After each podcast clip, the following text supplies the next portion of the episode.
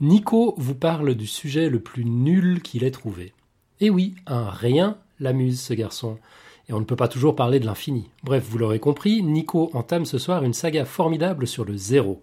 Et comme chez Podcast Science, on aime à s'immerger complètement dans nos sujets, euh, il a un peu galéré, parce que quand le sujet c'est le néant, ben forcément, c'est nul. Notre Nico s'est retrouvé privé de Kindle, de Spotify, de carte bleue, de clavier. Entre parenthèses, pour ceux qui ont suivi, son clavier n'a pas survécu à la bière de la semaine dernière. Bref, si vous avez peur du vide, il est encore temps de fuir. Vous êtes sur Podcast Science et c'est l'épisode 104 pour le jeudi 11 octobre 2012. Bonsoir et bienvenue.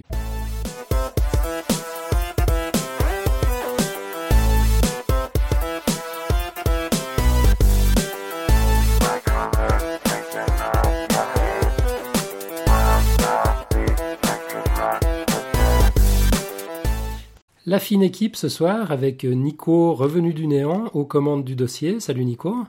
Salut. David aux commandes de la chatroom. Salut David.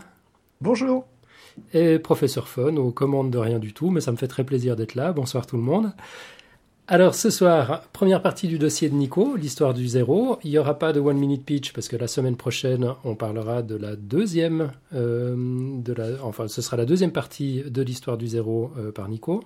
On entendra un blog audio cette semaine, on fera un rapide retour sur les émissions précédentes, et le son de la semaine sera le quiz de la semaine dernière. On vous proposera bien sûr un nouveau quiz. Et puis comme d'hab, quelques rapides annonces euh, à la fin de l'émission. Donc là, si tout le monde est prêt, ben, on peut y aller. Nico, à l'attaque. Ok, ben, donc ouais, cette semaine, euh, je vais parler de la découverte du zéro et la semaine prochaine, on verra un peu à quoi sert le zéro et euh, quelle théorie utilise le zéro, euh, un peu dans toutes les sciences. J'ai trouvé plein d'exemples dans plein de sciences, donc ça va être assez sympathique. Et cette semaine, ça va être plutôt historique. Ben, donc on va commencer tout de suite. Et donc dans ce dossier, on va raconter la longue histoire de la découverte d'un nombre. Un simple nombre euh, un peu étrange, mais et, qui a changé, euh, qui a changé pas mal de choses et qui a permis l'existence de pas mal de théories, de grandes théories. Et donc oui, après avoir parlé de l'infini, je m'attaque aujourd'hui au zéro.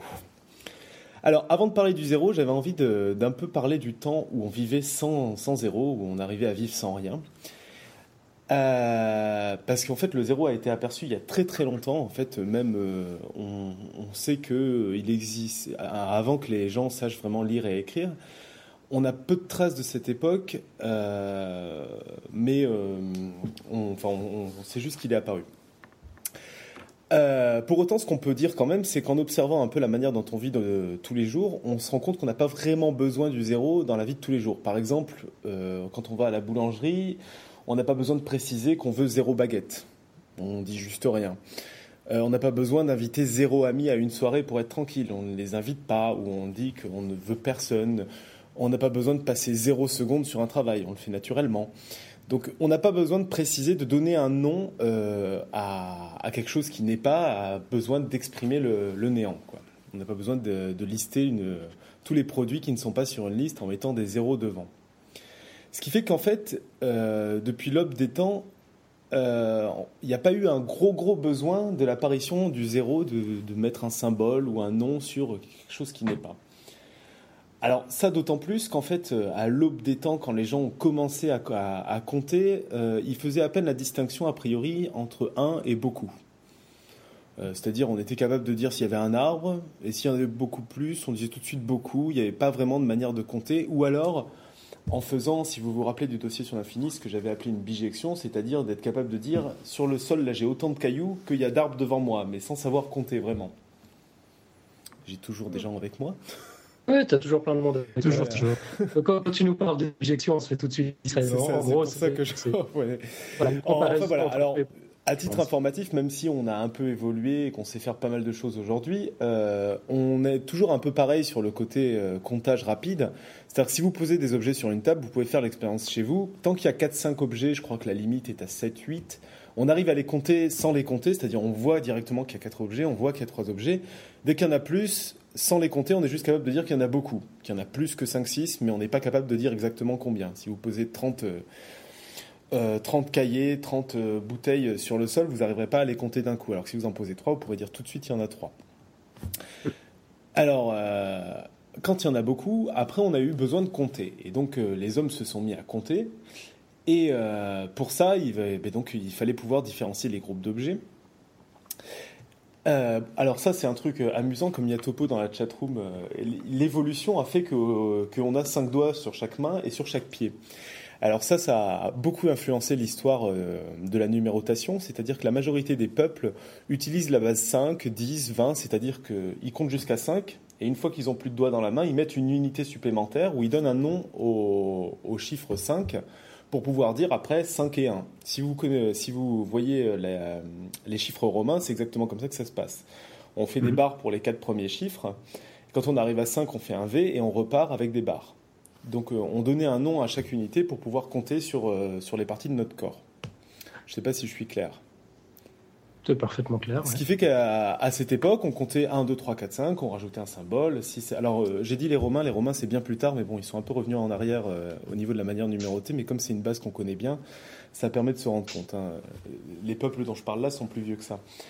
Ouais, juste parenthèse, c'est une petite contribution de Topo dans la chat room qui dit non seulement Viva la Evolution, bien sûr, mais qui précise que les poulpes ont une base octésimale. Voilà, voilà, il fallait que. Et il y a plein, d'autres bases. Mais bon, c'est assez amusant. Hein. c'est que de tout temps, euh, l'homme a essayé de compter sur les parties de son corps. Il y a même des unités qu'on utilise encore aujourd'hui dans des pays un peu étranges, euh, comme l'Angleterre, où on utilise des parties de notre corps euh, pour des unités de distance ou, ou de, enfin, des unités de longueur. C'est pareil. Ah les pieds, les pouces. Ouais, voilà, c'est ça, un peu étrange, quoi.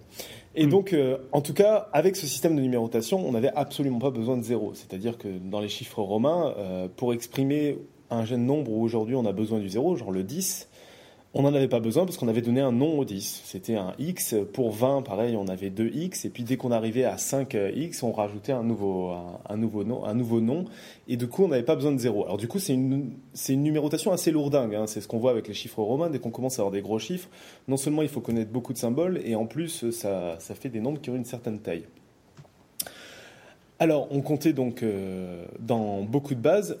Euh, à titre informatif, parmi les peuples qui ont un peu fait plus exotique que 5, 10, 20, c'est-à-dire 5 c'est les doigts d'une main, 10 les deux mains, 20 les mains et les pieds, bah, il y a les Babyloniens qui comptaient en base 60. Alors je vous en avais parlé à l'époque euh, sur les algorithmes, si je ne dis pas de bêtises, parce que c'est à cause des Babyloniens qu'on a 60 minutes dans une heure, entre autres. Donc euh, eux, ils comptaient en base 60 tout simplement parce que sur les quatre doigts de la main hors le pouce, on a 3 phalanges par doigt, ce qui fait 12 phalanges. Et comme on a 5 doigts dans l'autre main, ben on, 12 x 5, ça fait 60, et il pouvait compter jusqu'à 60 en, pointant avec un doigt d'une main euh, les phalanges de l'autre main. Voilà, ça c'était pour les bases. Et alors, les Babyloniens, justement, euh, ce qui est intéressant, c'est qu'ils euh, ont eu une idée assez extraordinaire pour numéroter, c'est qu'ils ne se sont pas contentés de donner des noms aux, éléments de leur base, donc aux 5, 10, 20, etc. Ils se sont mis à représenter les chiffres euh, sous forme de colonnes. En fait, il représentait une sorte d'abac où il représentait les, petites pierres qu'on montait ou qu'on descendait sur la bac pour compter. Donc, qu'est-ce que ça veut dire ça? Ça veut dire que par exemple, il représentait euh, deux Y. Le premier Y pouvait représenter. Euh, le, le, Y le plus à droite représentait un 1. Le Y suivant représentait 60, par exemple, parce qu'on était en base 60. S'il y en avait un autre, il représentait 3600. 60 fois 60. Tout comme nous aujourd'hui, le premier, quand on écrit 123, le 3 représente les unités, le 2 les dizaines et le 1 les centaines. D'accord? Euh, Attends, répète voir. J'étais bien sûr Quand on écrit 123, euh, le 3 représente les unités, le 2 les dizaines et le 1 les centaines. Mais les Babyloniens, c'est eux qui ont inventé ça. Ils avaient un système exactement pareil où ils fonctionnaient par colonne et chaque colonne représentait ben, l'unité dans leur base. Alors eux, c'était en base 60, donc euh, quand j'écrivais, c'est des sortes de Y, hein, donc je vais dire des Y. Quand j'écrivais YY, ça représentait 61. Une unité et 60 fois une unité. D'accord? Alors, par contre, les Babyloniens, euh, au début du moins, le petit problème, c'est qu'ils n'avaient pas le zéro, et du coup, ils représentaient bien par colonne, mais quand dans une colonne, ils avaient envie de mettre un zéro, ben, ils mettaient un espace. Donc, ils mettaient juste un vide. Et ça, ça posait un sérieux problème, parce qu'après, quand on relisait, pour peu qu'on écrivait assez vite, l'espace se réduisait, se réduisait, se réduisait, et du coup, on confondait complètement les nombres. On pouvait confondre 3601 avec 61, euh, avec 61 ou avec 3660. Donc pour faire des maths, c'est un peu compliqué si déjà le système avec lequel on écrit les chiffres pose des problèmes pour être sûr de quel nombre est quel nombre. Effectivement. Du coup, euh, assez rapidement, ils se sont dit, ben, on va euh, créer un symbole pour représenter qu'il n'y a rien, pour dire là, il n'y a rien, donc euh, surtout, on est dans la colonne suivante. Et c'est comme ça qu'est apparu le zéro. Donc c'était deux sortes de flèches vers la droite. Vous pourrez aller voir dans le dossier quand il sera publié pour voir à quoi ça ressemble.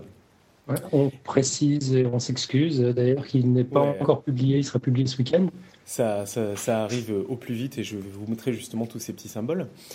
Euh, et, du coup, grâce à ça, euh, les Babyloniens pouvaient, euh, pouvaient différencier les chiffres avec précision. Ce qui fait qu'ils ont inventé le zéro. Ils n'ont pas inventé le zéro nombre, ils ont inventé un zéro qui, à cette époque, était un espace, une représentation d'un espace, un rien.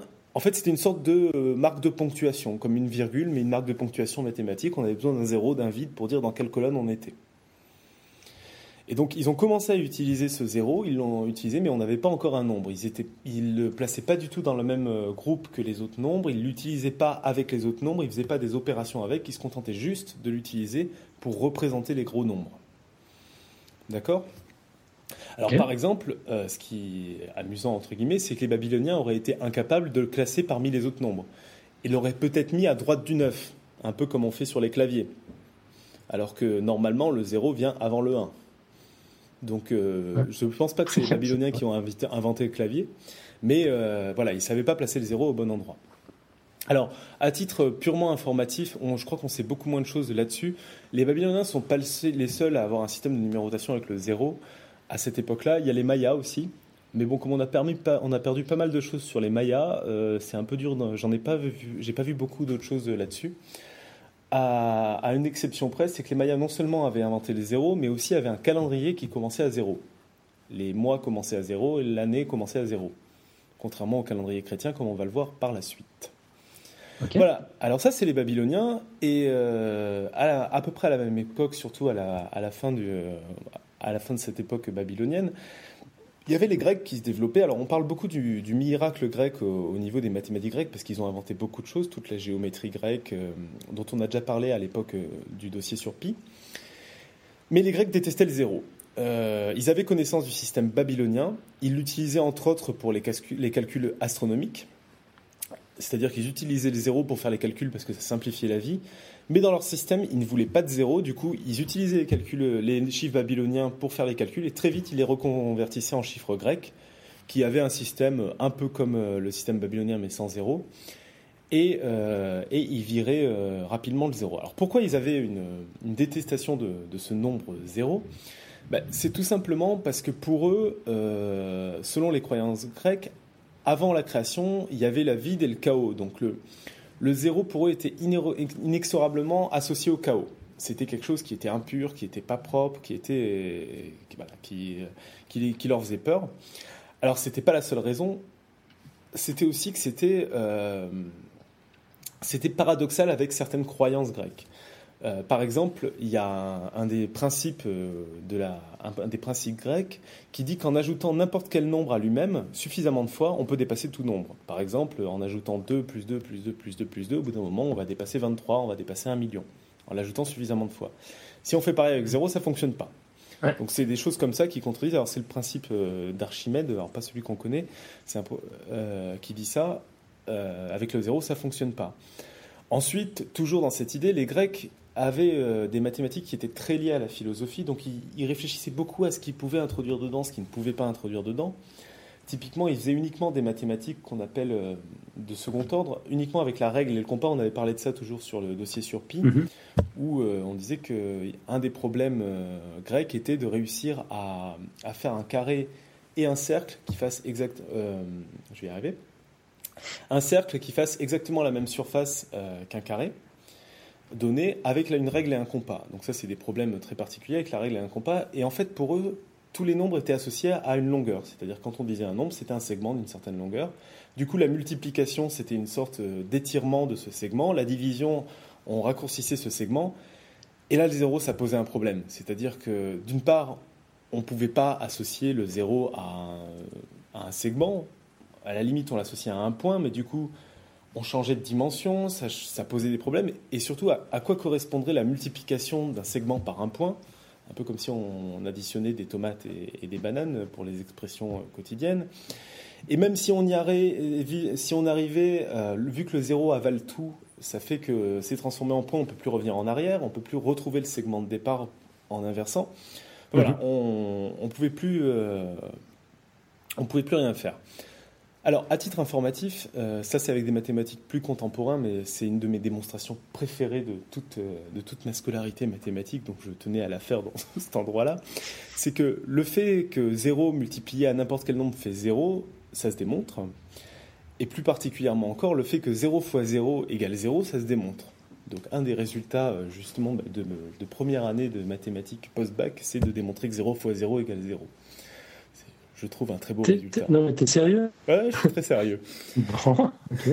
Alors, c'est très simple. Hein. Le principe, pour comprendre un peu euh, pourquoi cette démonstration existe et, pourquoi euh, on se donne certaines règles qu'on a le droit de faire. On est dans un espace où on a l'addition et la multiplication.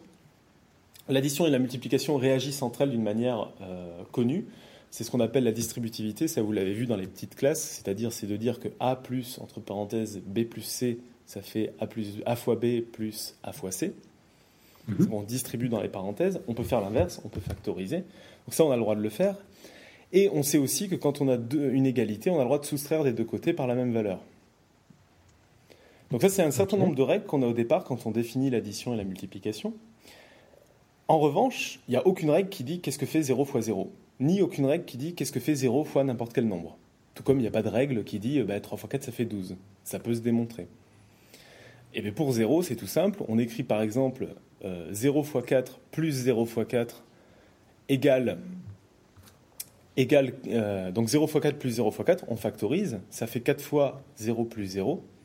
0 plus 0, par contre, on sait que ça fait 0, parce que c'est la définition de 0, en fait, euh, c'est un neutre additionné à n'importe quel nombre, il laisse le nombre identique, donc quand on additionne 0 à 0, ça fait 0. Et ce qui fait que mhm. si je reviens à ma démonstration de départ, on a 0 x 4 plus 0 x 4 qui est égal à 0 x 4. On simplifie des deux côtés et on obtient 0 x 4 égale 0.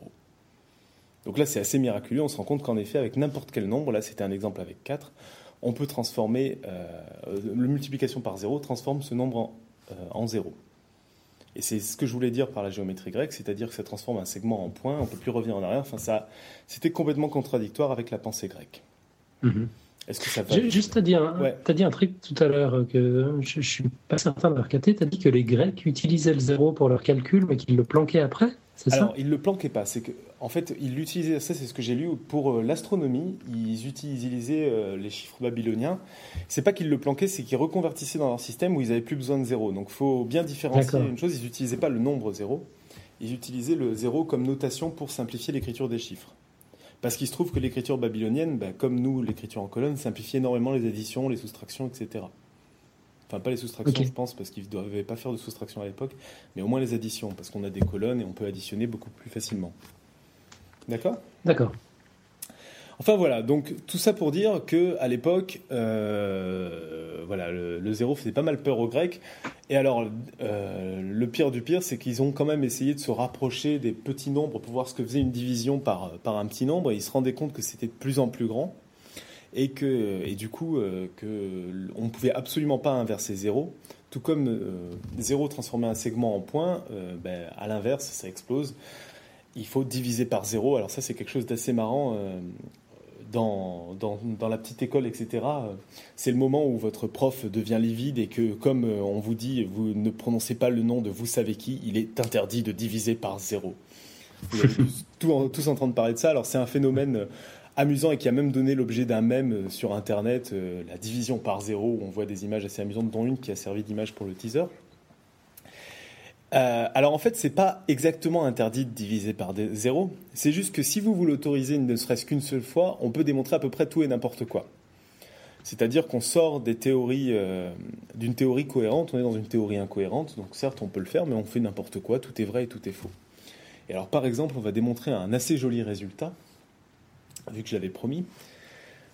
Vu qu'on sait que 0 fois n'importe quel nombre, ça fait 0, on a le droit d'écrire que pi fois 0 est égal à 42 fois 0. Et on a dit qu'on va s'autoriser une seule division par 0. Donc on divise de chaque côté par 0 et on obtient que pi égale 42. Pi est donc la réponse à la question de l'univers. Bon, c'est un exemple tout con, hein, euh, mais en divisant par zéro, voilà, on peut faire tout et n'importe quoi. On peut mettre que n'importe quel chiffre est égal à n'importe quel chiffre. On peut avoir n'importe quelle égalité. On sort des théories cohérentes. C'est-à-dire qu'en s'autorisant de diviser par zéro, on aura des contradictions, et en fait, ça voudra dire que tout et son contraire est vrai. Donc ça peut amuser, mais on ne peut pas faire grand-chose. Si vous vous souvenez de l'exemple euh, euh, du dossier sur le théorème de Gödel qu'avait fait Robin, c'était vraiment les problèmes que posait Hilbert, où il voulait construire une théorie à la fois complète, où tout était démontrable et cohérente. Et donc Gödel avait montré qu'on ne pouvait pas avoir la cohérence et la complétude. Et donc le choix à l'époque, heureusement, a été de choisir une théorie cohérente au moins, c'est-à-dire où chaque résultat ne peut pas être vrai et faux. Il peut être aucun des deux, mais il ne peut pas être les deux. Oui. Ouais. Moi, je m'en fous, je garde pi égale 42. pi égale 42. de toute façon, on savait que c'était la réponse à, la question de l'univers. Bah ouais. Maintenant, on comprend pourquoi. alors, ce qui est amusant, c'est que donc les Grecs ont, pas mal révolutionné les mathématiques. Ils ont amené toute une, une, abstraction, une cohérence, etc. Mais ils ont rejeté le zéro et avant tout pour des raisons philosophiques. Ça représentait une plaie pour la pensée de l'époque. Un peu comme le furent les irrationnels, où Pythagore s'amusait à tuer toute personne qui, qui disait que racine de 2 était irrationnelle. Mhm. Alors, euh, au passage, euh, si vous vous rappelez bah, du dossier sur l'infini, l'infini avait aussi pas mal agacé les Grecs, pareil, avec le paradoxe de Zénon. Alors, en fait, euh, zéro et infini sont extrêmement liés, ça on le verra plutôt la semaine prochaine, mais bon, on ne peut pas définir le zéro sans définir l'infini, on ne peut pas avoir l'infini sans avoir de zéro. Donc, les deux sont intimement liés et c'est pas étonnant que les deux aient embêté les Grecs. Mais alors, celui qui a vraiment euh, empêché le zéro d'arriver chez les Grecs et surtout d'arriver en Europe et qui a fait que le zéro a, mis très très longtemps à arriver en Europe, c'est Aristote. Alors Aristote euh, a eu, sa pensée a influencé énormément l'Europe pendant, pendant les siècles qui ont suivi et c'était un fervent opposant au zéro. Alors je voulais parler un peu d'Aristote parce que j'ai découvert des théories de l'univers euh, d'Aristote qui sont assez amusantes, amusantes avec le recul, mais en fait assez poétique et presque naturel.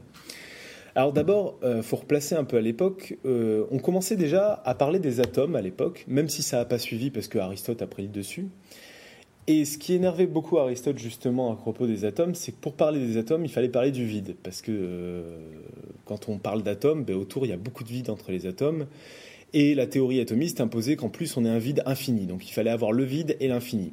Donc ça, déjà dans la pensée grecque, et alors en plus encore pour Aristote, c'était pas quelque chose de, très agréable. Hmm. Alors, pourquoi il faut des, du, par exemple, le vide autour des atomes On sait aujourd'hui, euh, enfin, ça fait partie des ordres de grandeur. Si vous retirez tout le vide autour des atomes de l'Empire State Building, vous obtenez quelque chose qui n'est pas plus grand que la taille d'un grain de riz. Ça donne une idée du vide qu'il peut y avoir autour des atomes. Quoi. Alors ça, je l'ai appris dans, le reportage qui a gagné le, prix euh, Paris Science, euh, un festival qui avait ces jours-ci. Titre informatif. Alors, donc Aristote refusait de croire au vide. Et euh, il acceptait à peu près l'idée des particules élémentaires, mais pour lui, toute, la matière était constituée des quatre éléments, le feu, la terre, l'eau et l'air. Et il considérait la matière comme continue, ne s'interrompant jamais. Alors, ce qui est assez amusant aussi là, c'est que à l'époque, euh, enfin, on pourrait en rire, se dire mais non, il y a du vide autour. Et là, on est un peu en train d'en revenir, c'est-à-dire que les théories les plus contemporaines, ne serait-ce que la relativité, considèrent pas qu'on est dans un vide total. La relativité dit que le vide a une sorte de courbure, donc il aurait des propriétés. Ou encore plus récemment encore, le champ de Higgs dit que c'est pas exactement du vide vu que ça interagit avec les particules. Donc, euh, on en revient un peu, mais bon dans un premier temps et surtout à cette époque-là, dire que c'était continu et pas vide, c'était quelque chose qui était bien sûr absolument pas démontré. Il n'en avait aucune preuve, il en était juste convaincu. Mais on n'avait pas de preuve non plus. Euh, les atomistes n'avaient pas réussi à prouver que, euh, euh, avait tort. Reste que pour pallier avec ce problème du vide et de l'infini, ben, les philosophes de l'époque grecque se disent on va créer une on va adapter la théorie atomiste et on va faire une théorie de l'univers particulièrement poétique. C'était de ça dont je voulais parler. Ils ont postulé que l'univers, c'était en fait une gigantesque sphère. Donc vous imaginez une grosse sphère, un peu comme la Terre, sauf qu'elle est vide. On n'a que la surface de la sphère. Et euh, bien sûr, en plein centre, il y a la Terre. Hein. La Terre est au centre de l'univers euh, à cette époque-là. Et dans cette sphère englobante, c'est un globe bleu.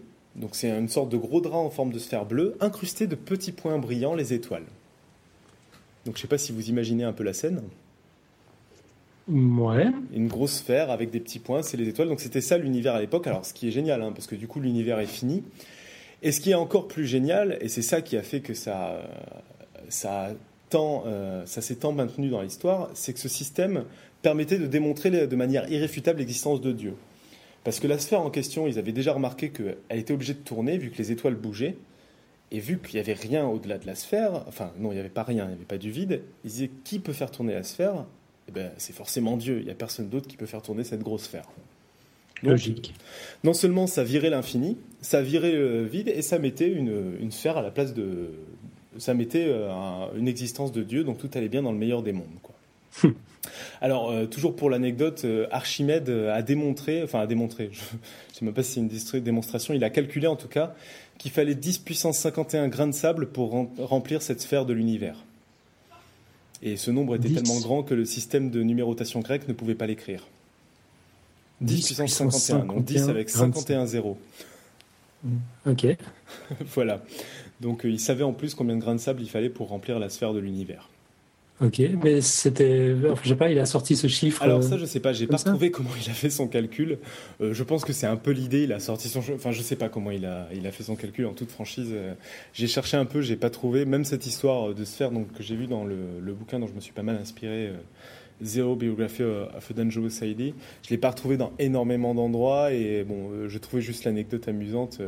Bon, de toute façon, le calcul, on sait qu'il est complètement faux. Hein, donc, euh, donc on, a le choix entre 51 ou 42 finalement. Ouais, voilà, c'est ça. Bon, de toute façon, le calcul est complètement faux. Donc, euh, je pense qu'il y avait un peu cette idée euh, que c'était très grand et que sans doute par des observations, en fait, ça devait représenter un peu l'erreur d'observation de l'époque. C'est un peu toujours ces mesures de l'univers à des époques où la modélisation de l'univers est, bon, j'ose même pas dire, est pas précise parce que je sais pas trop ce qu'il en est aujourd'hui. Euh, c'est sans doute plus de l'erreur d'approximation. Donc voilà où on en était à l'époque des Grecs. Alors pourquoi je vous ai parlé si longtemps des Grecs? C'est parce que une fois qu'Aristote avait fait son œuvre, le zéro pouvait plus du tout rentrer en Grèce. Et, euh, avec l'invasion des Romains juste après, ben le, neutre fut rayé d'Europe, tout simplement pendant 1400 ans.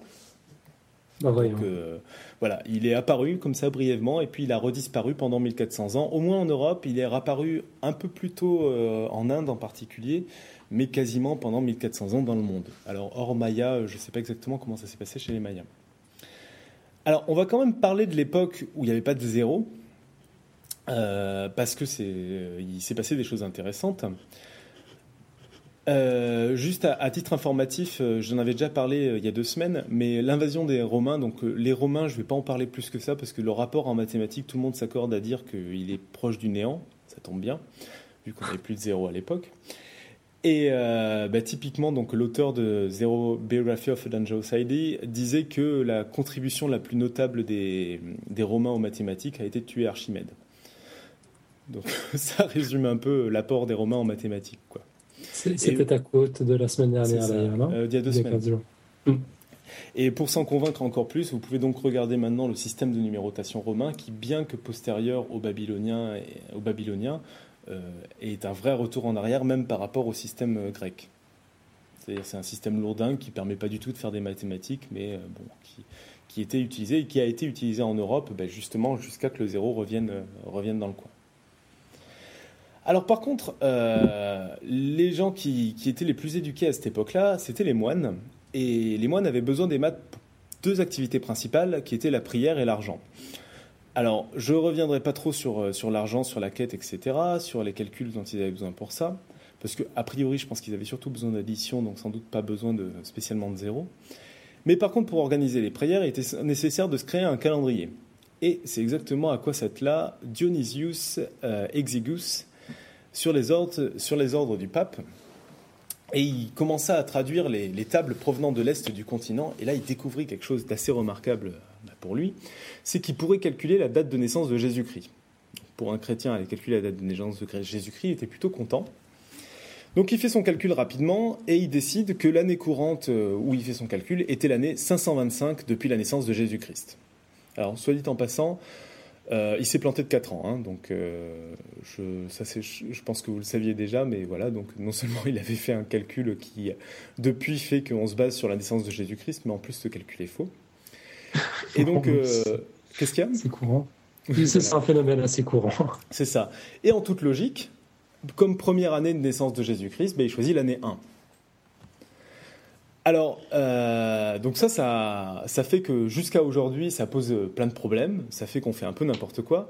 Alors, remarquez que nous aussi, on refuse de dire qu'un bébé a 0 ans. C'est-à-dire que pendant sa première année, on compte d'abord en jours, puis en semaines, puis en mois, puis enfin, dès qu'il a passé la première année, on dit il a un an, même s'il a un an et six mois.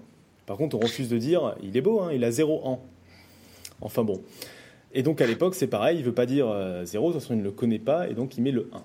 Ce qui fait que les années s'organisaient de moins 3, moins 2, moins 1, 1, 2, 3, 4, 5. Il n'y avait pas d'année zéro. Et c'est ce qu'on utilise encore aujourd'hui, c'est-à-dire qu'il n'y a pas d'année zéro. Alors sa simple décision fait qu'aujourd'hui on fait n'importe quoi, fait qu'on fait des erreurs. Par exemple, euh, assez récemment, il y a 6 milliards de personnes, donc c'est quand même pas rien, qui ont fêté le nouveau millénaire un an trop tôt. C'est-à-dire, euh, sans année zéro, le nouveau millénaire commence en 2001. Mhm. Et donc, euh, tous les restaurants ont été réservés au soir du réveillon de l'année 2000, mais il n'y avait pas autant de monde qui fêtait le réveillon de l'année 2001. ce qui est quand même une erreur assez dramatique, vu que 6 milliards de personnes ont été touchées. Mais euh, c'est vrai. Je, pensais que c'était une erreur en fait sur le moment, mais je pensais pas qu'on puisse le vivre aussi mal. je suis désolé pour les mathématiciens. Non, mais alors il y a, pire encore, c'est que en fait, pour avoir le droit entre guillemets de faire une soustraction, de faire des simplifications dans les équations, comme je parlais, dont je parlais tout à l'heure, on est, on est obligé d'avoir ce qu'on appelle un élément neutre. Alors un élément neutre, c'est un élément qui, additionné à n'importe quel nombre, laisse le nombre inchangé. Donc c'est exactement ce qui se passe avec 0, 5 plus 0 égale 5. Et euh, alors là, on peut l'appeler E parce qu'un élément neutre, c'est plus général que pour l'addition. Ça peut être pour n'importe quelle opération. C'est 6, euh, enfin euh, un premier nombre additionner ou multiplier ou enfin pas soustraire, additionner, multiplier, diviser, euh, pas diviser non plus, additionner, multiplier avec euh, ce neutre ne change pas. C'est ça qu'on appelle un neutre. Donc pour l'addition c'est le 0, pour la multiplication c'est le 1. 5 fois 1 fait 5. Et si on n'a pas ce neutre, le problème c'est qu'on ne peut plus inverser l'opération. En tout cas, euh, plus de manière aussi facile. C'est-à-dire que par exemple, quand on a le neutre, on a le droit d'écrire 5 moins 5 égale 0. Et ce qui nous permet d'écrire, quand on a une équation du type x plus 5 égale 3, normalement on a le droit de simplifier les deux côtés et de dire ben, x égale moins 2. Tout le, monde, tout le mhm. monde me suit là? Ah ouais, pas de problème.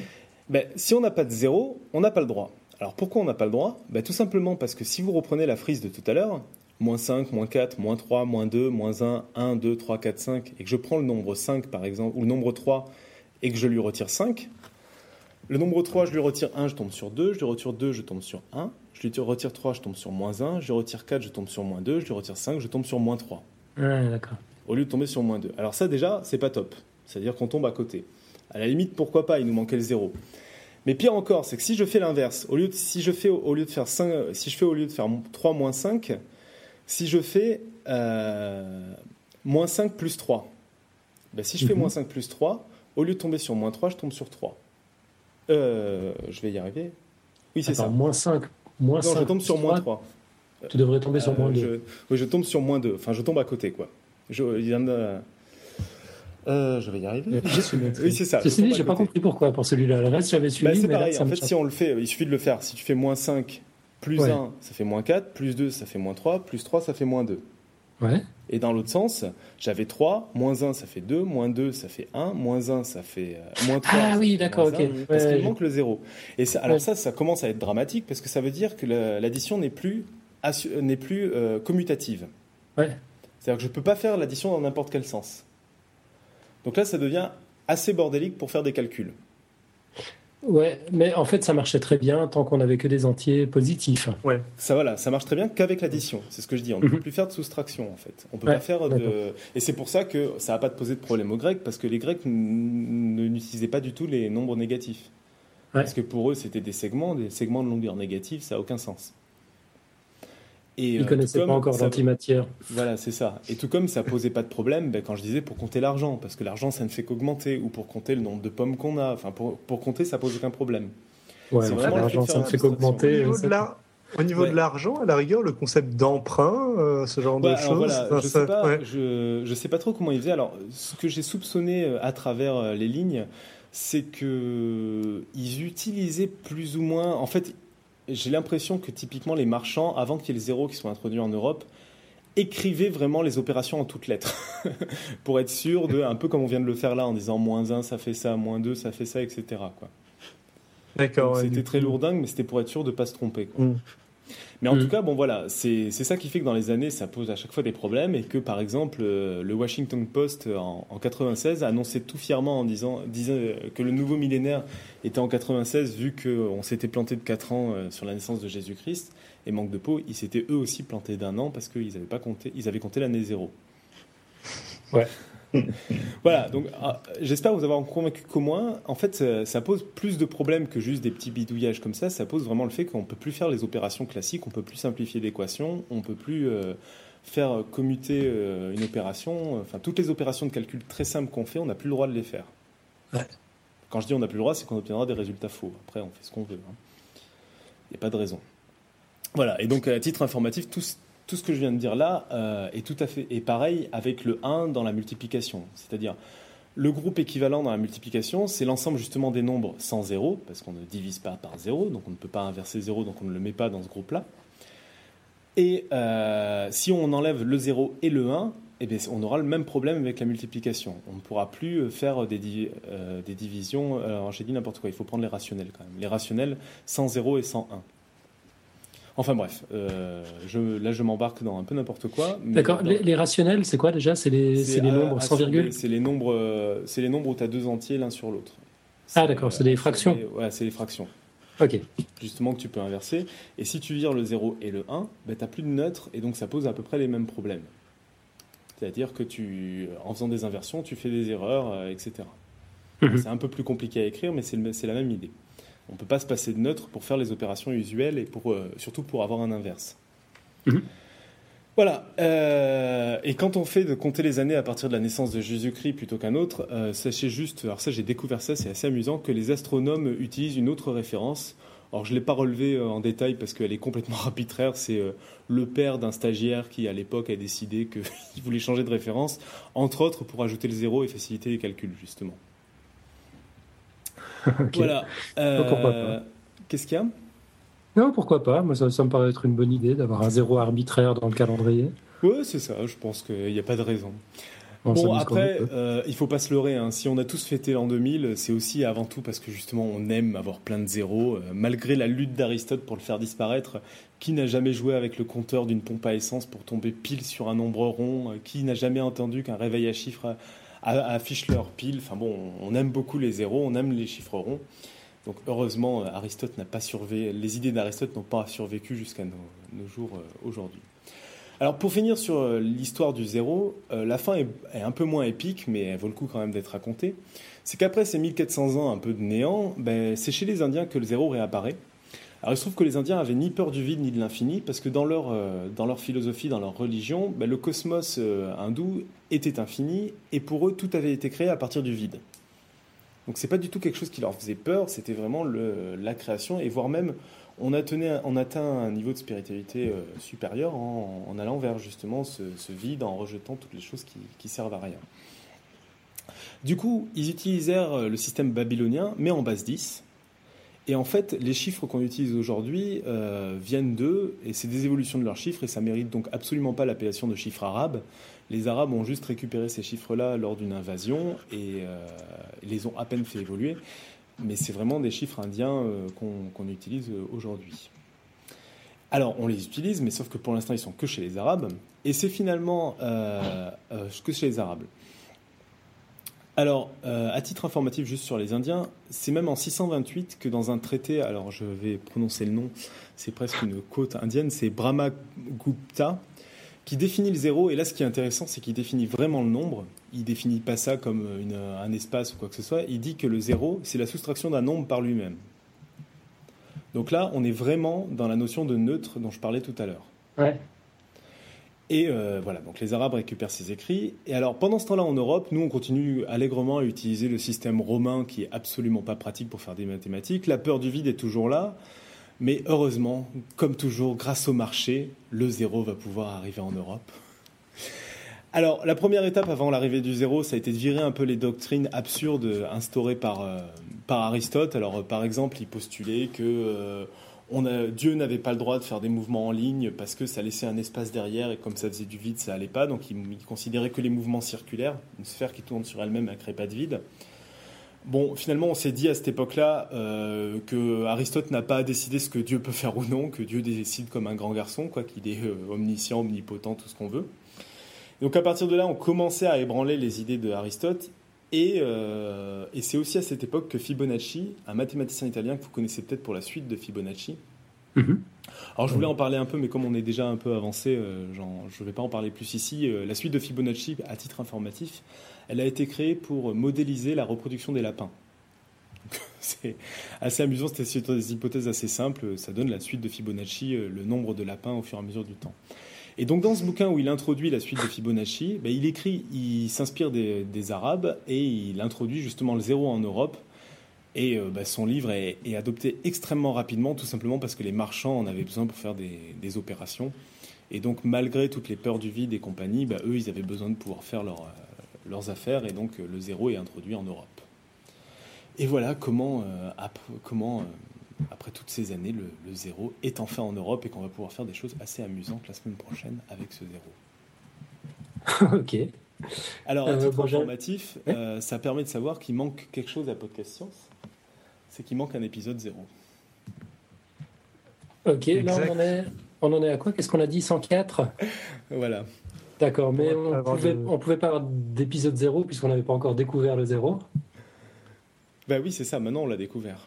Ouais, donc le prochain épisode ne sera pas le 105 mais le 0, c'est ça? C'est ça, il me semble. hein. Et après, on pourra aller dans les épisodes négatifs? Bah oui, soyons fous. Pourquoi pas? Alan va devenir un peu fou parce que je sais pas comment iTunes prend les épisodes négatifs. Il arrive à le gérer ou pas? Ouais, Je sais pas, on verra. On dirait que c'est pas un bug mais une feature. Enfin voilà, sur cette petite trame historique du zéro, je trouve que c'est assez amusant. euh, Enfin, que voilà, que typiquement il est disparu pendant 1400 ans. Quoi. Yep. T'as dit que la suite de Fibonacci a été inventée pour compter. Non, pour Euh, alors, c'était modéliser une, la une sorte de. Alors je sais pas à quel point il cherchait à faire de la biologie derrière, mais c'était euh, une modélisation de, de la reproduction des lapins. Alors il faudrait que je retrouve la référence, là je l'ai pas sous la main, mais avec des idées très très simples. Alors déjà, je crois que les lapins étaient immortels, ce qui simplifie un peu le compte.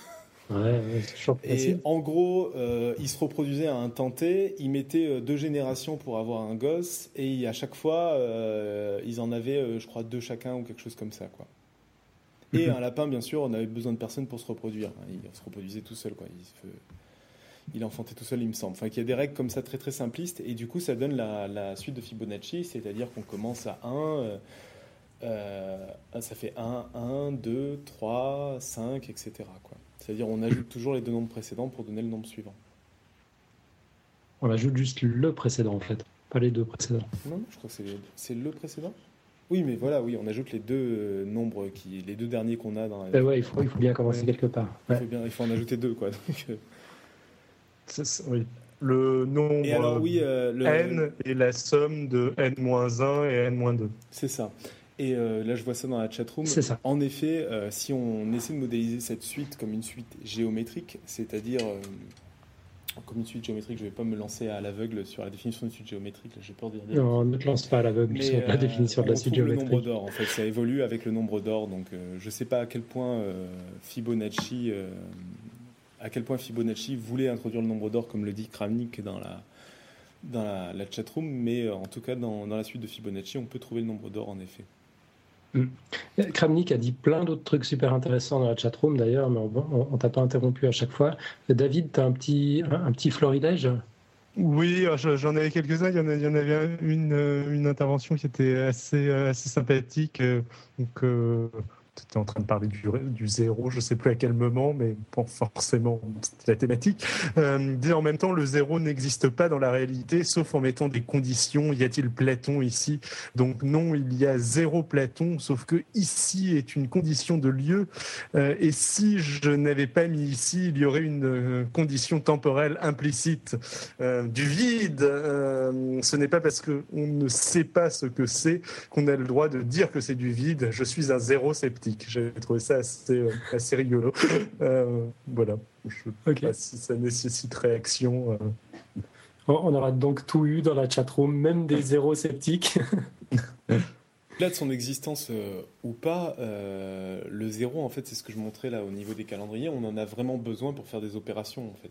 C'est-à-dire après qu'on puisse l'utiliser ou pas, ça, les mathématiciens s'en foutent, mais pour faire les opérations de calcul, euh, il est indispensable. Quoi. Après, on n'est pas obligé de l'appeler zéro. Hein. Mais il faut bien lui trouver un petit nom quand même. Oui, c'est ça. Ok, bah écoute, euh, Nico, merci, c'était, juste fascinant. Donc ça, c'était l'histoire du zéro. C'était la découverte du zéro, et donc la semaine prochaine, on va voir quelques utilisations du zéro, parce qu'en fait, le zéro est non seulement indispensable pour les additions, mais utilisé pour beaucoup de choses. Et entre autres, bah, dans le bouquin donc, dont je me suis énormément inspiré, euh, il parle beaucoup de mécanique, enfin de, de cosmologie, où bah, justement, quand on dit est-ce que le zéro existe, ben, euh, on se rend compte aujourd'hui, dans les modélisations actuelles de l'univers, qu'il euh, y a des sortes de singularités dans l'univers qui sont des sortes de zéros de l'univers. Euh, c'est un peu étrange. Alors, on ne sait pas à quel point c'est des bonnes modélisations et tout ça, parce que c'est lié au trou noir, etc. Et donc, on a, eu du mal on a toujours du mal à aller faire des mesures dans les trous noirs, vu que tout ce qui rentre dans un trou noir n'en sort pas. Mais bon, c'est intéressant de voir qu'on retrouve justement des comportements du zéro dans, la, dans la vraie vie. Mmh. Ouais, je ne pensais pas que ça ait un impact pareil, en, fait, hormis les trous noirs évidemment, mais euh, juste que le, système de soustraction ne fonctionne plus sans zéro. Je, ne m'en étais pas rendu compte, par exemple. Ah ouais, mais en fait. bon, par contre, je vois. je, ne suis pas sûr de voir l'impact du fait que notre calendrier démarre par l'an 1. Alors ouais, si on fait une soustraction de plus de 2012 ans, on aura une erreur d'un an, d'un an, c'est ça Non, c'est quand on passe au-dessus de zéro, en fait. Si ouais, c'est ça. Au-dessus de zéro, c'est pas très très grave, quoi. Mais euh, autrement, je sais pas, le, bug de l'an 2000, il avait rien à voir avec ça, par exemple. Non, le bug de l'an 2000 n'a rien à voir avec ça. Le bug de l'an 2000, euh, c'était juste. Oui, non, ça n'a strictement rien à voir avec ça. D'accord. Mais en fait, ce que j'ai appelé euh, le bug de. Je sais pas si je l'ai dit là, le bug de l'an 2000, mais moi, ce que j'appelais le bug de l'an 2000, c'est de fait de fêter le millénaire en 2000. Quoi. Ouais, c'est ça. Hmm. Ok, bon écoute, on en reste, on en reste là pour aujourd'hui. Donc la semaine prochaine, ce sera l'épisode numéro 0 pour la suite de l'aventure. De il aura peut-être son vrai On a le droit de dire que c'est un nombre, le 0 je ne savais pas s'il fallait ah, dire un chiffre nombre, un nombre en l'occurrence. C'est un nombre. Je ne sais plus euh, la différence entre nombre et chiffre. J'avoue que je dis nombre. Bah, le chiffre, c'est juste le signe en fait. C'est l'équivalent de la lettre. Euh, dans, dans, dans l'alphabet, alors que le nombre, c'est bah, l'équivalent du mot. Bah, c'est le truc qui est chargé de sens. Parce que maintenant, il Disons qu'en disant nombre, on est sûr de ne pas se tromper. En fait, sur l'histoire de zéro et du, et du fait qu'on que n'a pas le droit de diviser par zéro, tout ça, par rapport à ce que je disais tout à l'heure sur la notion de neutre et qu'on en a besoin pour faire les soustractions ou dans les multiplications qu'on a besoin du 1, ça c'est ce qu'on appelle un groupe. C'est-à-dire, on a une opération, l'addition ou la multiplication, on a un neutre, le 0 ou le 1, et on peut définir des opérations simples. Donc, euh, en gros, on définit euh, euh, l'addition avec le neutre. On définit souvent, on définit certaines règles qu'on a le droit de faire, et c'est comme ça qu'on définit un groupe où on a le droit de faire les opérations usuelles. Et il se trouve que nous, ce qu'on a envie, c'est d'un ensemble où on ne fait pas qu'une seule opération à la fois. C'est un ensemble où on fait deux opérations, dans ce cas-là, où on fait des multiplications et des additions. Et donc justement, c'est des ensembles qu'on appelle les anneaux. Et les anneaux, le truc, c'est qu'on ne sait pas exactement comment réagit la multiplication vis-à-vis de l'addition. Donc on rajoute une règle, c'est justement la règle de distributivité, ce qu'on avait dit tout à l'heure sur A fois, entre parenthèses, B plus C égale A fois, C, A fois B plus A fois C. Ça, c'est une règle qu'on a posée, qu'on utilise pour définir un anneau. Mais il restait à savoir comment réagissait le zéro, et il se trouve qu'on est obligé d'interdire euh, la division par zéro, enfin que le zéro n'a pas d'inverse dans cet espace-là le zéro n'a pas d'inverse dans cet espace. C'est-à-dire qu'on avait deux espaces, on en avait un où il y avait tous les nombres sauf zéro, euh, tous les nombres réels, on va faire avec les réels, hein, ce sera plus simple. Euh, on a tous les nombres réels sauf zéro, et là on a le droit de faire des divisions et des multiplications, et on a des inverses pour tous les nombres.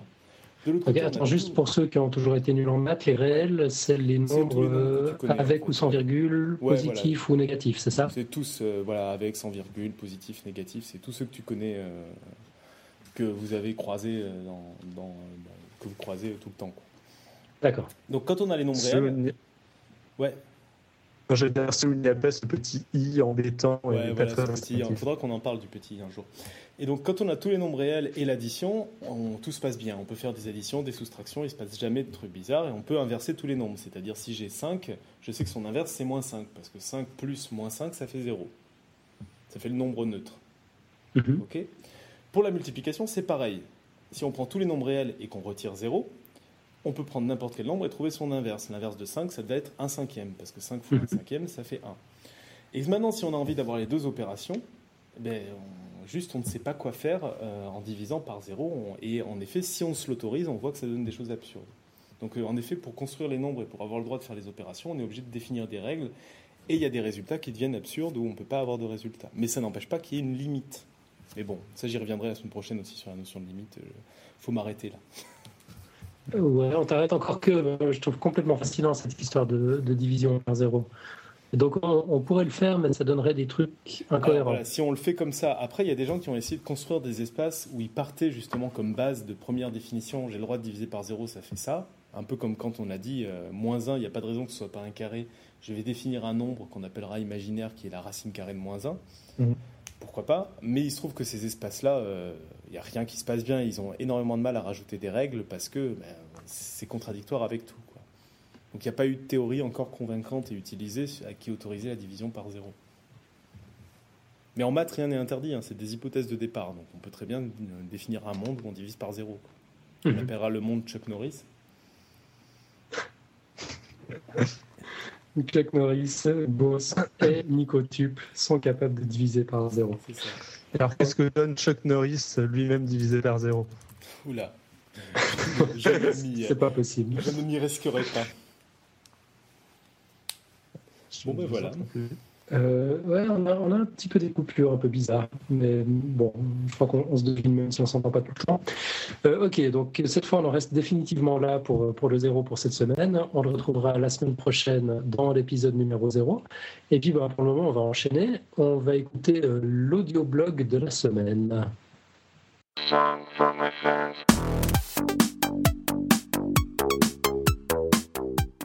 Blog audio d'un article de David Loire sur son blog Science étonnante intitulé La méditation c'est bon, mangez-en.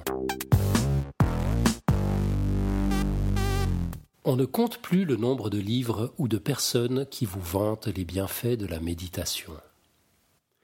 Depuis plusieurs années, une équipe conjointe de l'université de Dalian en Chine et de l'université d'Oregon aux USA tente de mettre en évidence de manière scientifiquement rigoureuse les bienfaits de la méditation.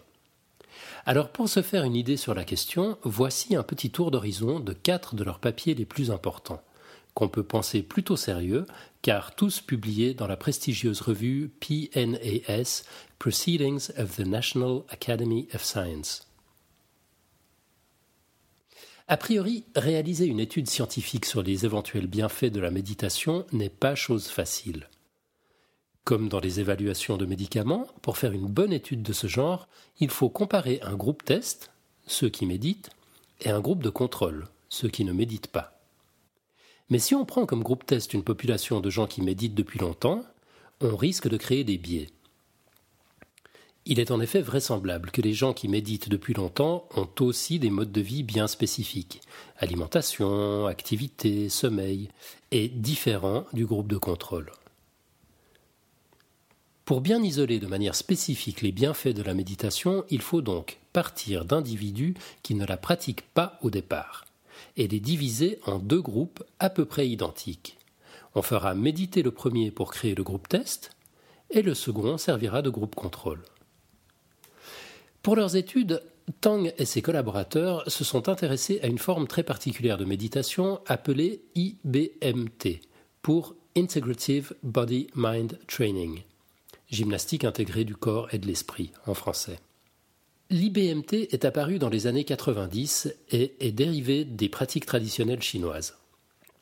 C'est une forme de méditation qui semble particulièrement simple et rapidement effective et qui est composée à la fois de relaxation corporelle, d'exercices de respiration et d'imagerie mentale. Nos chercheurs ont donc recruté quelques dizaines de cobayes, des étudiants. Ils ont donné à la moitié un entraînement à base d'IBMT, alors que l'autre moitié était initiée à des techniques de relaxation plus usuelles. L'entraînement en question était relativement modéré, 20 à 30 minutes de pratique par jour pendant une à quatre semaines. Et au bout de ce temps, ils ont cherché à mesurer les différences entre les deux groupes. Dans un premier papier, nos chercheurs ont mesuré l'impact de la pratique de la méditation IBMT sur le comportement des sujets. Ils ont fait passer à leurs deux groupes différents tests d'attention, d'humeur ou de résistance au stress, et ce, avant et après leur semaine de pratique. Ils ont pu ainsi vérifier que le groupe ayant pratiqué l'IBMT obtenait des scores significativement meilleurs que le groupe n'ayant fait que de la relaxation traditionnelle. En particulier, ils ont fait subir à leur sujet une épreuve d'arithmétique censée être stressante, au cours de laquelle ils ont mesuré le taux de cortisol dans leur salive.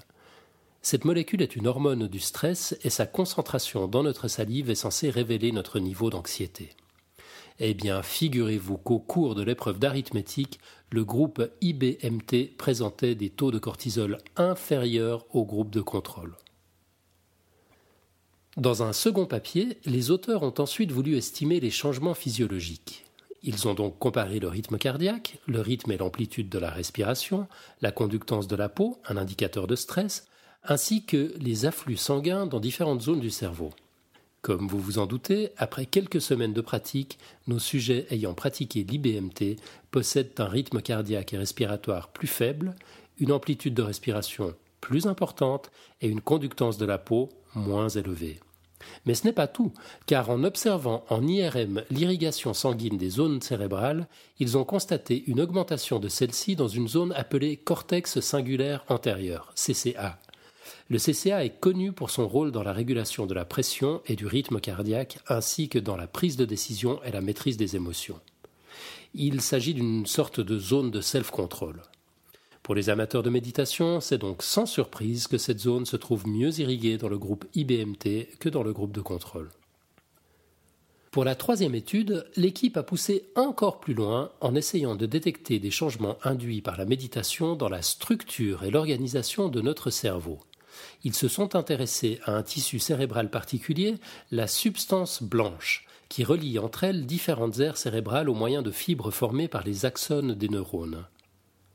L'image visible sur le site Science Étonnante montre une visualisation des fibres de substance blanche obtenues en IRM par la technique dite du tenseur de diffusion. Dans cette méthode, on observe la diffusion des molécules d'eau dans les fibres et on considère que plus celle-ci est anisotrope, meilleure est l'intégrité et la qualité de la fibre. Il est connu que la structure de la substance blanche peut se modifier sous l'effet de l'exercice, comme par exemple la lecture ou divers entraînements cérébraux, c'est ce qu'on appelle la plasticité cérébrale. Nos auteurs ont donc voulu voir si la substance blanche pouvait se modifier aussi par la méditation, comme elle peut l'être par les entraînements cérébraux. Et comme vous vous en doutez, la réponse est oui. La figure visible sur le site montre diverses aires cérébrales pour lesquelles les auteurs ont mesuré une amélioration de la structure de la substance blanche chez les sujets ayant suivi l'IBMT, mais pas chez ceux n'ayant fait que de la relaxation. Encore plus fort, dans le plus récent des articles, sorti la semaine dernière, ils ont pu préciser la nature de la modification induite par la méditation dans les fibres de substance blanche.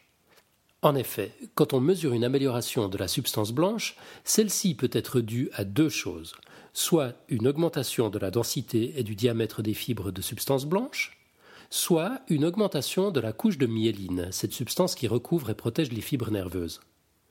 Quand la pratique cérébrale, la lecture ou les entraînements donc améliorent la qualité de la substance blanche, elle le fait uniquement via l'augmentation de la myéline sur les fibres.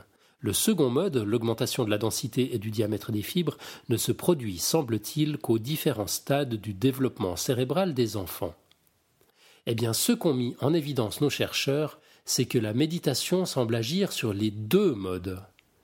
En tout cas, dans certaines zones cérébrales bien déterminées. Cela tendrait à prouver que la méditation de type IBMT aurait des effets spécifiques qu'on ne retrouve pas dans les autres formes d'entraînement cérébral. Alors je ne sais pas si tout ça va suffire à me convaincre de pratiquer la méditation, mais ça mérite d'être creusé. Pour aller plus loin, dans ce genre d'études, il faut parfois être prudent quand on annonce des différences dites significatives. Comme toujours, il s'agit de significatif au sens statistique du mot, ce qui est différent du sens commun qui peut être synonyme de important. En l'occurrence, dans les quatre études que je rapporte ici, les changements sont assez faibles, voire franchement faibles, mais leur significativité statistique, au travers du fameux petit p, est suffisante pour une publication scientifique. Pour autant, n'espérez pas diviser par deux votre rythme cardiaque avec quelques jours de méditation. Enfin, d'après ma neurologue domestique bien-aimée, les interprétations du quatrième papier sur les différentes composantes de la fraction d'anisotropie sont à prendre avec prudence, car les liens entre les signaux de DTI, diffusivité radiale et axiale, et leur interprétation, couche de myéline et densité des fibres, ne sont probablement pas aussi tranchés que ça. Elle s'étonne d'ailleurs que les auteurs aient pu faire 4 PNAS en 5 ans sur le même sujet.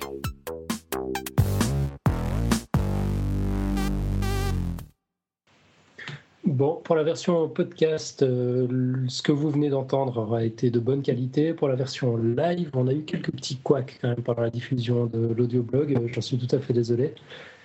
Euh, voilà. Ça, ça vous inspire un commentaire, les amis? Vous allez vous mettre à la méditation? Tout de suite, j'ai pas vraiment le, temps, mais oui, ça donne. Euh, ça, fait découvrir des intérêts à la chose. David, trop stressé pour méditer. Tout à fait. C'est pas compatible avec le Red Bull, je ne peux pas. Moi, je suis pas convaincu que, la méditation soit compatible avec le multitasking. Euh. Tu, peux méditer avec un hémisphère pendant que tu, fais 36 000 trucs avec l'autre. Dans, ton cas, je pense que ça peut fonctionner. Ok, euh, bon, je retourne. On va rapidement revenir sur les émissions précédentes. Je voulais juste euh, signaler une ascension absolument fulgurante des stats, euh, notamment sur l'épisode de Robin sur les nombres premiers. Euh, on a eu, euh, donc pour ce qu'on en sait, hein, parce qu'on ne maîtrise pas tout euh, des, stats, mais ce qu'on peut voir nous, on en était à 4700 downloads dimanche dernier, on en était à 5008 hier soir, je ne sais pas où, on en est maintenant, mais enfin ça c'est un record absolu. Ceci dit, ça s'inscrit dans une augmentation assez spectaculaire de nos stats en général depuis la rentrée. Alors un immense merci à vous tous qui partagez, qui prescrivez, qui recommandez. surtout, continuez comme ça. Un merci et un bienvenue. Merci infiniment à nos Et puis sinon, on va signaler euh, que le dossier de David sur Lysenko de la semaine dernière a été mentionné dans la revue de presse de La tête au carré. Un tout grand merci à Pierre Kerner pour nous avoir sélectionnés et un immense bravo à David pour ce dossier épatant. Et surtout merci à Pierre. C'est très, je suis très heureux d'avoir pu ce dossier mentionné dans le tête au carré ouais. France Inter. Ouais, non, c'est quand même classe. Hein. c'est hyper classe. Ça fait plaisir. Allez, pourvu que ça dure, on continue comme ça. Euh, bon, tous les auditeurs n'ont pas été aussi euh, dithyrambiques. Parfois, c'était plus, comment dire, prosaïque, efficace, style Xavier Le Russel, qui a dit sur Twitter superbe dossier, grand merci. Grand merci à Xavier aussi, euh, qui, euh, qui est toujours là pour, euh, pour Podcast Science, ce qui est, euh, ce qui est super cool. Yep. Euh, tiens, on a, on a, une réaction dans la chatroom d'Ezok qui dit au sujet des stats, j'écoute souvent les trucs en plusieurs fois, par exemple. Alors, ouais, effectivement, je pense que si tu le retélécharges à chaque fois que, que, que tu en écoutes un extrait, ça va compter deux fois, c'est vrai. On, avait quelqu'un qui nous disait dernièrement que euh, les dossiers compliqués, on, on les, les écouter trois, quatre fois. Du coup, euh, peut-être que le dossier de, Robin sur les nombres premiers était trop compliqué. Je n'en sais rien. Mais enfin, toujours est-il que ces stats sont quand même euh, épatantes. Et puis, sinon, parlant des émissions précédentes euh, dans leur ensemble, peut-être euh, juste un petit clin d'œil à Kramnik qui est dans la chatroom, qui a beaucoup contribué d'ailleurs dans, dans, dans, la chatroom. Il avait plein d'idées à partager ce soir en, parlant du zéro. Bah, Kramnik détient le record du monde de la consommation rapide d'épisodes de podcast science puisqu'il a réussi à avaler 103 épisodes en un mois. C'est le nouveau record à battre. Et puis, puisqu'on y est, on lui souhaite également un joyeux anniversaire à l'occasion toute prochaine de ses 19 ans. Félicitations. Voilà, voilà. Est-ce qu'on a, on, a retrouvé Nico Il me semble qu'on l'a perdu à un moment donné. Est-ce que je suis là? Oui, oui, on t'entend. Ah oui, c'est toi. Bon, parfait. Oui, J'avais disparu, je ne sais pas pourquoi. Ouais, bah, t'étais retourné dans les limbes du zéro. Ouais, il va falloir que je finisse avec le néant, c'est un peu fatigant. Ouais, ça doit être ça. Euh, ok, on va passer au son de la semaine qui est combiné cette fois avec le quiz de la semaine dernière. Je ne sais pas si vous vous en souvenez, écoutez plutôt.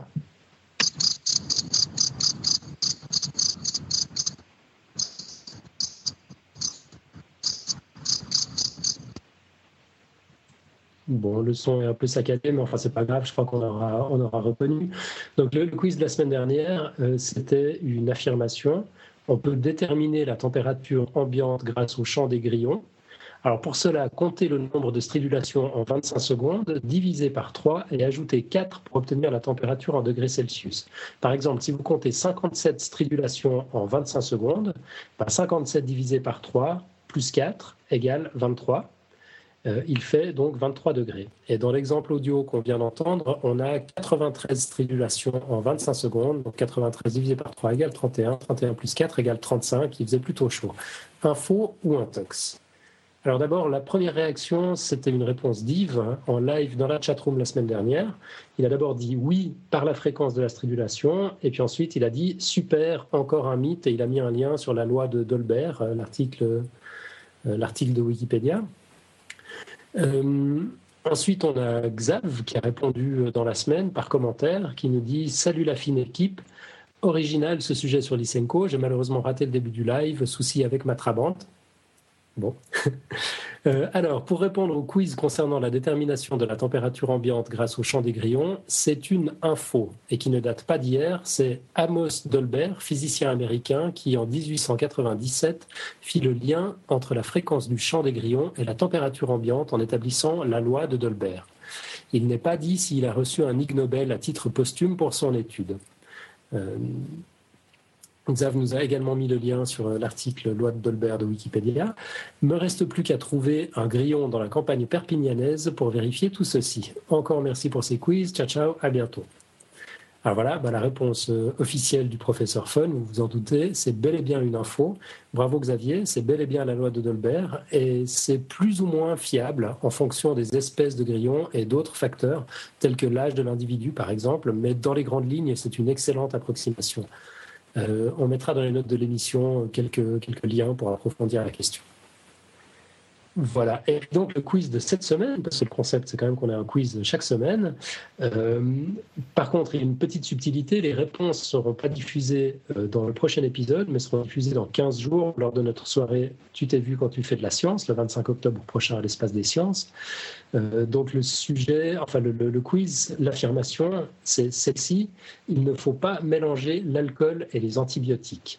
Un faux ou un tox? On vous encourage vivement à enregistrer vos, réponses sous forme de commentaires euh, écrits ou audio audio, c'est encore plus cool parce qu'on peut les diffuser directement. Euh, donc pour ça, vous vous rendez sur le site, dans les notes de l'émission par exemple, vous trouvez la zone commentaire, c'est tout en bas de la page. Et puis euh, si, bon, si vous venez depuis un, iPad ou quelque chose, enfin un système qui ne supporte pas Flash, vous ne pourrez faire que des commentaires écrits. Mais autrement, euh, si vous avez Flash, vous pourrez également laisser un commentaire audio. Je pense que cette fois, il y aura un petit prix à gagner pour les premiers commentaires audio qui seront diffusés lors du live du 25 octobre. Alors, allez-y, participez nombreux. Et la réponse, ce sera en direct par Topo, c'est ça? Ah Avec ouais, une démonstration, c'est ça, non? Ça, ça, pourrait être sympa, ouais. Topo, je sais pas s'il est toujours dans la chatroom, non, je crois qu'il nous, a, nous a quittés. Il va découvrir ça a posteriori. Exactement, il n'aura pas le choix. Euh, les, les, absents ont toujours tort, qui me dit mon consent, tout ça. du coup, hop, il est désigné volontaire pour une expérience. Grandeur nature.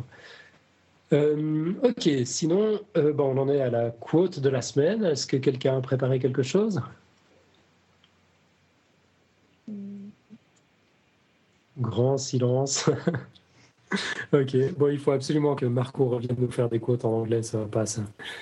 Moi, j'en. Euh, bon, ben, du coup. J'en ai peut-être une, si on me laisse le temps de la retrouver, donc t'as qu'à faire la suite, parler de la suite et j'arrive. Ok, bon, ben on, va, on va meubler avec, euh, avec quelques, quelques annonces. Euh, tiens, d'ailleurs, tu joues demain, non? Je t'empêche de, meubler, je t'empêche de meubler. Merci, super, peu ambiance. euh, oui, ouais, je, je, joue demain. Euh, bah oui, donc c'est au Sonar, c'est rue Pigalle. C'est à 20h15 l'ouverture des portes et toutes les infos sont sur mon blog ou sur rubarro.fr, r u e b a 2 r o w.fr. C'est de l'improvisation théâtrale, c'est gratuit pour une consommation, euh, une bière, quoi. Euh, et, voilà, je crois que c'est à peu près tout. D'accord. Bon, pour les 150 millions de francophones qui ne vivent pas à Paris, on va même préciser que ah, c'est à, Paris. Oui, c'est ça. Excusez-moi. Surtout. Pas de souci. Et puis, quand on dit c'est demain, euh, étant donné que le podcast, on peut l'écouter n'importe quand. C'est vendredi Ok. 12 octobre. Heureusement que tu es là. Ouais, c'est- pas beau. Euh, on voulait signaler aussi euh, que David et moi sommes passés dans un podcast qui s'appelle le Podbox. C'était la semaine dernière. Euh, c'est un podcast qui parle des podcasts. Euh, on, on vous en avait déjà parlé, ça, vient de démarrer en fait. Alors eux n'ont pas fait comme tout le monde, ils ont démarré par un épisode zéro. Leur premier épisode c'était l'épisode zéro, puis le deuxième épisode c'était l'épisode numéro un, puis c'était nous. Ça, ça parlait de podcast science. Euh, c'était très sympa à faire. Ils nous ont pas invités pour l'épisode 0 alors qu'on avait un épisode spécial 0 de notre côté. Ça, c'est- Quel Ouais. manque de tact. C'est vrai, c'est vrai. Mais bon, l'épisode 1, c'est- c'est c'est pas mal. Quand même, ils se sont bien rattrapés. Donc, on vous mettra le lien. On vous invite évidemment à vous y abonner. C'est fait par Larnouf et Mr. Smith euh, sur, euh, sur Twitter. Alors, David, tu avais aussi quelque chose à nous dire. Oui, alors j'ai de quoi peupler le reste de votre, euh, occuper le reste de votre journée du vendredi 12 octobre, euh, c'est-à-dire de, de demain, euh, si vous nous écoutez pendant le live, dans le sens où juste avant euh, d'aller voir le spectacle d'improvisation théâtrale de Nico, vous pouvez passer à l'Institut des systèmes complexes qui fait une porte ouverte à l'occasion de la fête de la science. Il va y avoir tout un tas de chercheurs prêts à vous faire découvrir les systèmes complexes qui nous entourent et vous pourrez m'y retrouver. J'aurai quelques petits trucs à vous présenter aussi. Quel bol. Deux chroniqueurs de podcast science dans la même journée. Quelle chance, ces Parisiens. Tu, tu peux juste nous, nous dire en deux mots ce que sont les systèmes complexes? Ouh, ah, ah, euh, les systèmes complexes en deux mots, ça c'est compliqué. Euh, non, mais ça, ça inclut des choses très diverses qui vont de la vie artificielle à euh, étudier le- la marche des piétons et euh, comprendre comment placer des, euh, des, des issues de secours en passant par euh, euh, étudier les neurosciences. Enfin, c'est très vaste euh, les systèmes complexes. Euh, D'accord. euh, Bon. Voilà. Bah, Ça s'annonce plutôt prometteur. Je regrette de ne pas pouvoir y être. Ça, ça m'aurait bien plu. Euh, Nico, est-ce que tu as retrouvé ta quote dans l'intervalle? Ouais. Alors, euh, ma quote, donc c'est une. Est-ce qu'on a perdu Nico? Excusez-moi, je vais remettre mon micro, c'est mieux. Donc Ah, ma quote, euh, elle est extraite du bouquin donc, dont je me suis servi pour faire ce dossier qui s'appelle Zero Biography of a Dangerous ID de Charles Siff. Et euh, elle résume en une seule phrase euh, non seulement la vulgarisation à l'américaine, qui moi me, je trouve très amusant, très agréable quand on lit un, un bouquin en anglais de vulgarisation, et aussi elle donne quelques idées sur ce dont on parlera la semaine prochaine, et donc c'est The universe begins and ends with zero. L'univers commence et se termine avec un zéro. Voilà, Bah, voilà, il n'y a rien à, y a rien à ajouter, tout est dit. c'est ça. Ça, c'est le sens de la formule. Euh, David, tu, tu Ah. nous rappelles toutes les petites choses qu'on doit je- dire à la fin de l'émission? C'est un rituel maintenant. Donc surtout, n'oubliez pas de noter Podcast. Euh, dans iTunes, euh, laissez une petite note. Sur notre site internet, laissez un petit commentaire qui peut être euh, soit audio si vous pouvez utiliser le, plugin, soit écrit si vous préférez nous laisser un, message avec vos petites mains. Le site internet est podcastscience.fm. N'oubliez pas, vous pouvez aussi nous suivre sur Twitter, sur Facebook et partager nos dossiers sur votre réseau social préféré. Ça nous aide à nous faire connaître du plus grand nombre et ça permet de répandre la science autour de vous. Et ça nous motive à continuer, même si en ce moment on est, on est très motivé avec euh, le, le succès du dossier sur les nombres premiers. Euh, mais n'hésitez pas à nous motiver encore plus, ce, ce n'est que du bonheur. Euh, vous pouvez nous trouver donc sur l'iTunes Store, Podcast Science, sur Twitter, at Podcast Science, sur Facebook, Podcast Science, sur Google Plus Podcast Science. Euh, Il y, a- il y a comme un, un mot qui revient assez fréquemment là. Euh. N'oubliez pas de voter pour nous aux Golden Blog Awards. Votez pour Podcast Science. Euh, et aux European Podcast Awards, si vous trouvez comment. Euh, Faites-nous passer aussi dans le, dans le top 3 de Podcast France. Euh, et, euh, et voilà. Ouais, et vous trouverez également chacun de nous sur les réseaux sociaux si vous préférez nous contacter directement. Donc c'est at Nicotup, N-I-C-O-T-U-P-E pour Nico, at Xilrian, X-I L-R-I-A-N pour David. Et attention, ça se corse encore un peu, at Alan Funlanton pour moi. Je ne vous l'épelle pas, euh, vous, vous, le trouverez quelque part dans les notes de l'émission. Ah ouais, tu te lances At, euh, donc Alan, A-L-A-N, Von ou Fun, euh, V-O-N, Lanten, L-A-N, et là il y a une petite subtilité, T-H-E-N. Ouais, j'ai essayé de faire plus compliqué, mais c'était pas possible. Oui, je, suis, je suis très jaloux parce que je pensais avoir le, pseudo Twitter le plus compliqué du monde, mais, mais non. Eh ben non. Pour les moins courageux, tout ça est dans la bio Twitter de Podcast Science. Comme ça, c'est plus simple. Magnifique. Et, et puis donc, euh, réservez bien la date du 25 octobre 2012 si vous êtes à Paris, passez nous voir pour notre event euh, IRL à l'espace des sciences. Et je ne sais plus si je l'avais dit ou pas la semaine dernière, mais même si vous ne comptez pas venir à l'événement, faites au moins un petit tour, bah, soit par la homepage de, de notre site podcastscience.fm ou par la page Facebook de l'événement, ne serait-ce que pour y découvrir la géniale affiche dessinée dans des conditions impossibles par notre Nico national. Et euh, lors du soir de l'émission, c'est comme une émission habituelle. N'hésitez pas à vous connecter sur la page du live, ce sera juste un peu plus tôt. Et euh, il y aura euh, des illustrations de plein de dessinateurs de strip science. Donc même si vous ne pouvez pas venir, vous pourrez vivre une partie de la soirée à distance. Yep. On avait annoncé la semaine dernière que quelques hum, dessinateurs de Strip Science s'étaient inscrits pour, pour l'événement. Depuis, il y a eu encore plein d'autres inscriptions. Donc il y aura vraiment beaucoup de monde à croire que l'alcool motive les gens. Ouais, bon, j'ai un petit peu parlé de chocolat suisse aussi, ça, ça peut-être peut un tout petit peu aidé. non, en tout cas, on va parler de l'apéro dans la bonne humeur, ça va être, ça, va être super sympa. Venez. Euh, bon, ben c'est voilà, c'est tout pour, pour cette fois. Donc, on se retrouve la semaine prochaine pour l'épisode numéro 0. Donc, où Nico nous parle de la suite euh, du zéro. D'ici là, portez-vous bien. Excellente semaine à toutes et à tous. À bientôt. Ciao, ciao. À bientôt.